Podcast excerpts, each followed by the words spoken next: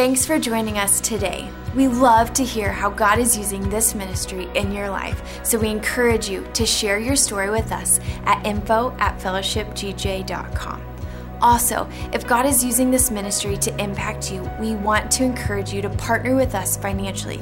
And you can do that online at fellowshipgj.com and pick the giving option that works best for you and help us continue to bring the message of Christ to our community and beyond.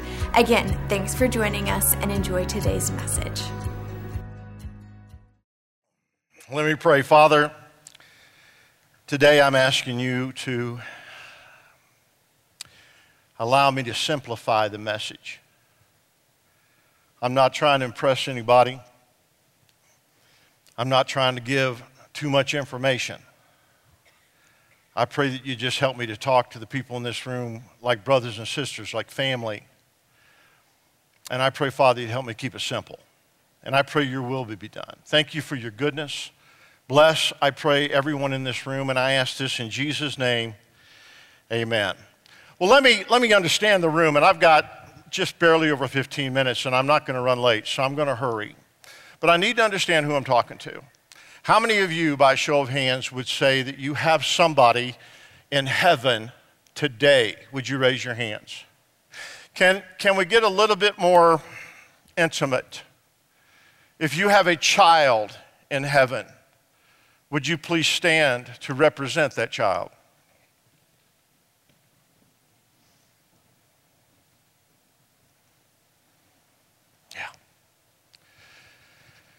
If you have a stay, stand, keep standing. If you have a parent in heaven, would you stand? A parent.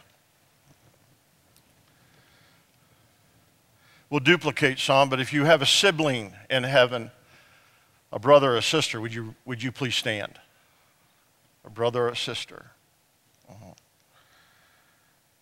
If you have a grandparent or a very close friend or a spouse in heaven, would you please stand? Yeah. Yeah. Okay, I got the right room. Before you're seated, if you know the person standing next to you, hug them till they turn blue and then be seated. Would you please do that?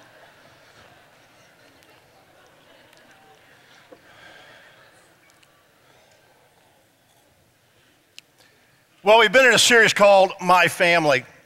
We started out with my family needs miracles along the way. There's no way you can do family life, make a marriage relationship work, raise kids in this culture without having miracles. God intervention when you can't go any further. God giving you information and breakthroughs, doing what only God can do as you do what only you can do. You have to have miracles along the way when it comes to your family. We also talked about my family. My family needs a spiritual leader somebody that's going to stand in the gap, somebody that's going to pray, somebody that throws their arms around a wife when her heart is broken and prays her through that difficult time, somebody lays hands on a sick child and asks God to heal them. There has to be spiritual leaders in every home, somebody that hears from the Lord and as leading of the Holy Spirit when it comes to decisions that your family is, needs to make when you're in an impasse, that you hear from God and say, This is what I got, family, let's go for it. You got to have it. Last week, my family needs good sound advice. You heard Pastor Tim talk about the fact that there are five types of people that you cannot help. You don't give up on them, but you give them over. But in every family, you have family members that will not listen to you anymore. It's like you're saying it, but they're not getting it. So, with those people, you especially need good, sound advice coming from people on the outside. A multitude of counsel, the Bible calls it. A church family, pastors, somebody, a, pa- a youth pastor, somebody that just get in their world, take them to Taco Bell and say, Man, what you're doing, you're going the wrong way. It's not going to work. And all of a sudden, click, they hear it when you've been saying it forever. My family needs good sound advice. And my family, my family needs a forever home. I, have never had a, a forever home. Oh, Ann and I have lived in several places, all kinds of places. I mean, we've had small houses with very little yards. We've had larger houses with acreage. We even lived one time, we thought it would be cool to have a patio home that was a duplex. So we lived in one side of a duplex. An older woman was living on the other side for a little period of time. And we thought that's what we, we'd travel a little bit more, not have a yard to take, but we could hear her dog barking through the wall. And we thought, nah, this ain't forever home. I drive back by some of the houses that, uh, that Ann and I have either built from new or that we have uh, uh, purchased somebody else owned for a while and remodeled. And when I drive back by them now, they don't mean anything to me. I mean, there was at one time we invested in them, we worked hard, you know, to be good stewards, to get them, get them just the way, you know. And Anna would, you know, could take a house and she could turn it into a home. I mean, that's a gift I think God gives you women because they're just houses. They're just responsibilities and a project list for us guys to do sometimes until a woman takes that house and turns it into a home. And now you build memories there. That later, when you move out of, you live off the memories that you built there but you're not connected to that house anymore because that house wasn't permanent. Now, the Bible tells us that there's nothing on this earth that is permanent. Take a look at this Hebrews 13, 14. For this world is not our permanent home. We are looking forward to a home yet to come. In Hebrews chapter 11, verse 16, this is God's kids, people of faith talking here, talking about, but they are looking for a better place. Man, I don't know about you, but this world is a mess. There's so much stuff going on in the news, and if you think politics have been bad, wait till 2020 hits. And it's going to a whole new level of nasty. And I don't know about you, but as I get older, this place doesn't feel like home to me anymore. It doesn't feel like the great nation that we once had and we once lived in. And the Bible says this they're looking for a better place. Hello, I'm looking for a better place a heavenly homeland. That is why God is not ashamed to be called their God, for he's preparing a city for them. John 14, Jesus starts doing the talking here. He says, I'm going to prepare a place for you. And when everything's ready, I will come and get you so that you will always be with me. Wow. A place, a home that's going to last forever. You don't have to flip it one of these days, it's going to be perfect. So now you're going to have a new home. And are you ready for this? Because this is pretty cool. You're going to have a new body to put in it. A new body. Now, for those of you that are rock hard 20 year olds and 30 year olds, that doesn't interest you. But us little flabby 60 year old people, man, we're like, hey, we'll take a new body. Romans 8:23 puts it this way, and we believers also groan, even though we have the Holy Spirit within us as a foretaste of future glory. For we long for our bodies to be released from sin and suffering. We too wait with eager hope for the day when God will give us the full rights as his adopted children. Watch what it includes the new bodies he has promised us. In Philippians, Paul starts talking to those that are going to miss out on this new heaven, home in heaven, going to miss out on having a glorified body. And, and by the way, those that are not saved will not have a glorified body. So I don't know what they're going to look like. I don't know what they're going to be like. But we will have glorified bodies. He talks about these people that are not saved. He says, when I talk about them, tears fill my eyes. And this is how he describes them Philippians 3. They really are enemies of the cross of Christ. Now, he's saying this with tears. And they, the, watch his characteristics. They think only about this life here on earth. And then he goes on to say, But we're citizens of heaven, where the Lord Jesus Christ lives. We're eagerly waiting for him to return as a Savior. He will take our weak and our mortal bodies and change them to his glorious bodies like his own. So when we get a discontent attack going on in our life, it's easy to understand this. We will never truly be satisfied here on this planet. You're, have you ever bought a home and said, This house is perfect? Live in a little while and go, Well, okay, I would have done a little bit something different with this. I'd have changed just a little bit. You ever buy a car or a truck and go, Woo, this is perfect? Find out a little bit later it's not so perfect. Well, that discontent attack that you have, hear me out, it will never be satisfied on this earth for you as a child of God because nothing here is ever going to fit you perfectly. Now, while you're here, yes, you're supposed to live the abundant life. Yes, you're supposed to be filled with joy, filled with happiness. Yes, you're supposed to be optimistic. And we're also supposed to be good stewards of that which God has given us because it shows Him our gratitude and thanks for that house, for that property, for that car. And it's gratitude that comes out when we take care of the things that God has given us. But never forget that it is all temporary. And even John said in 1 John chapter 2 said this world is passing away. along with all of its desires. You can't stay here. Nobody has ever stayed here. And the world in which you and I know it, that's why it's getting worse. It's passing away, the Bible says. So you and I have got to be interested in this place called heaven because heaven's our home. Many, many years ago, I heard somebody say that, you know, they used to use a quote by saying something mean about a person. They would say, that person is so heavenly minded that they're no earthly good. And even though I understand what they're saying, that you can't really relate to them on a regular basis, what, what I think it would, if we were more heavenly minded, we would be more earthly good. So take a look with me, if you would.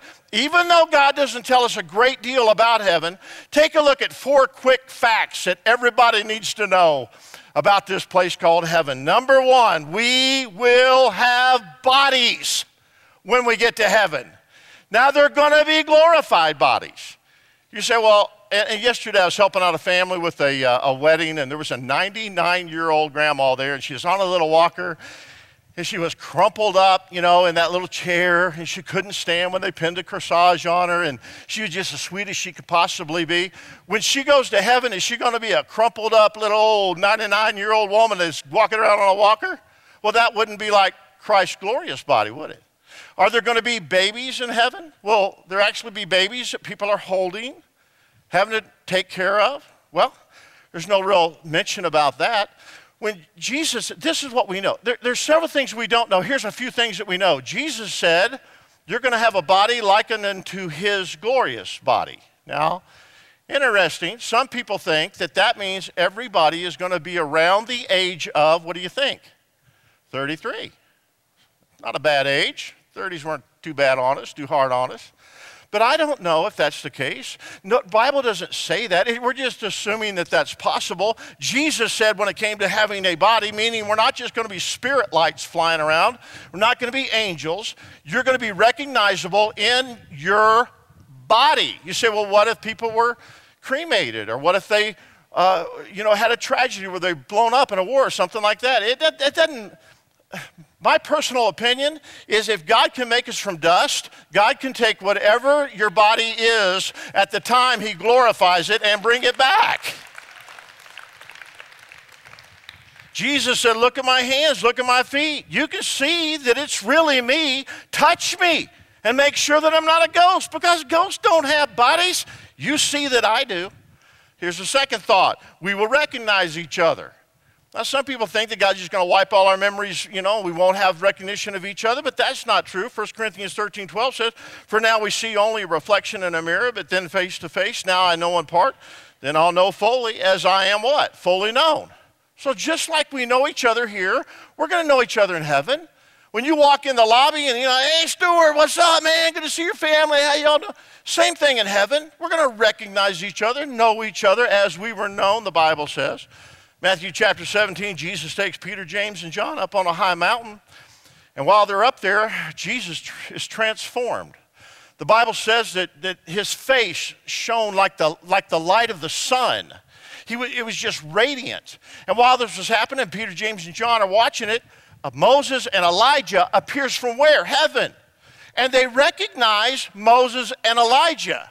Now, stay with me, Moses and Elijah didn't live when they lived on this planet. They lived in a different time frame uh, from a different generation earlier. They did not have flannel graph pictures of Moses and Elijah to look at. They could not do a Google search on them, and there was no artist renderings. How did they know it was Moses and Elijah? Because there was some type of knowledge that God gave them to recognize them in their body form that had been glorified. So, yes, we're going to recognize each other when we get there. Fact number three there will be no more suffering, pain, or dying when we get to heaven. This is Revelation chapter 21 and verse 4. Every one of you a moment ago st- stood and said that you have somebody in heaven that you miss, that you love. And the Bible's telling you when you and I get to heaven, there's no more death, there's no more dying. If we didn't know each other, what would matter if somebody in heaven died? We know each other. We connect with each other. So God says, no dying, there's no death, there's no sorrow, there's no crying or pain. Revelation chapter 21, verse 4. All these things are gone how long? forever. You'll never deal with those things again, ever in your, in your existence. And then number four, heaven will be a better than you could possibly imagine. It'll be better than you possibly imagine. Bible says, but it is written, eye has not seen nor ear heard, nor have entered into the heart of man the things which God has prepared for those who love him. You ever hear somebody say, well, let me describe heaven to you, okay? They're wrong. It's like somebody saying, I'm going to tell you the date when Jesus is coming back again. No, they don't. They don't know it. Bible says no man knows the time. You can know a season, you don't know the date, the time. That's foolishness.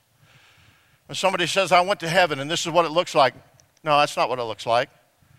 Because the Bible said it is not entered into the heart of man.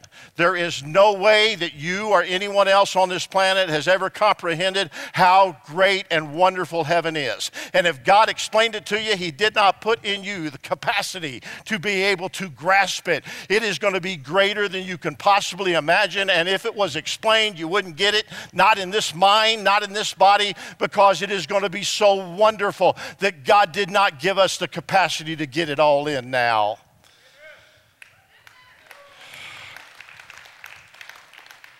And that which you have longed for your entire life will be satisfied because it's going to be amazing. Do you know that you're going? I mean, do you know that you're going? Do you know? One of the greatest Christian influencers in my dad's life was Billy Graham. And before he died, he said this about his knowing that he's going to heaven. Take a look. I know I'm going to heaven. I'm looking forward to it with great anticipation because of what Jesus did on that cross. He died for us, but he was raised by God. I've found during the latter years of my life, when I've had sicknesses and been in the hospital and so forth, there's a peace that just resides there and stays there that I cannot explain. We all die. I'm not going to escape it. I don't want to escape it. I want to go. The vast majority of my life has already been lived. My record has already been made. I don't have very much longer. I know that. Some of my closest friends and relatives, and especially my wife, are already in heaven. And because of the hope we have in Jesus, we can all be in heaven someday forever. Do you know? I mean, do you absolutely know? Paul said, The reason why I'm writing you these things is so that you might know that you have eternal life. Not guess, not hope so, not well, when we get there we'll find out. You're supposed to know now. How? By faith. By faith and trust in what God said concerning you accepting His Son as your personal Savior. Do you know? I can't imagine somebody coming to Fellowship Church and then we get to heaven one day and go, Where, where are they? You're kidding me. They, they came, they served, they, they sung on the plane. Are you kidding me? They missed it? How did they do that? Guys, there's one of three ways that you can get into heaven. One of three. Now, before you panic, let me give them to you. Number one, you can leave this earth before you ever reach an age where you can reason. David talked about the fact that when his baby was sick, and many of you have dealt with sick babies in your family and have lost children and babies. And there are some children that we have that you, you didn't see on the platform today because they're sick, and we're praying for those kids. But David prayed for a sick baby one time, and as he was praying, he was asking God to heal him, and he wouldn't eat. And then when the baby finally did die, David got up, took a shower, started eating. So said, What are you doing, man? You were, you know, that a minute ago, and now look what you're doing now. And, he, and David said this I cannot bring my child back to me, but I can go and I can be with my child. What was he saying? That baby's safe. That baby's in heaven. No record of him ever asking Jesus Christ to be his Lord and Savior because he had not reached the age of reason yet. It is my strong conviction that anyone who has a mental handicap where they are like a child in their thinking, that they are also covered by that same mercy and grace that God puts on all babies and all children before they reach a certain age, which can be different for everyone, that they too will have that mercy and they will be in heaven. Yes, you can go to heaven by not reaching that age or by not having a mind that can reason. Now, let me look around. You don't fall into that category. You can also go to heaven by being sinless, never committing a sin on this planet, never having a thought that you shouldn't have. And looking at this crowd, many of you had several thoughts you shouldn't have had while sitting in this room this morning. You're mad at a spouse, you threw an elbow. I know, I see it. What I'm trying to say is let me, let me assess the crowd really quickly. None of you qualify. or you can accept Jesus Christ as your Lord and Savior.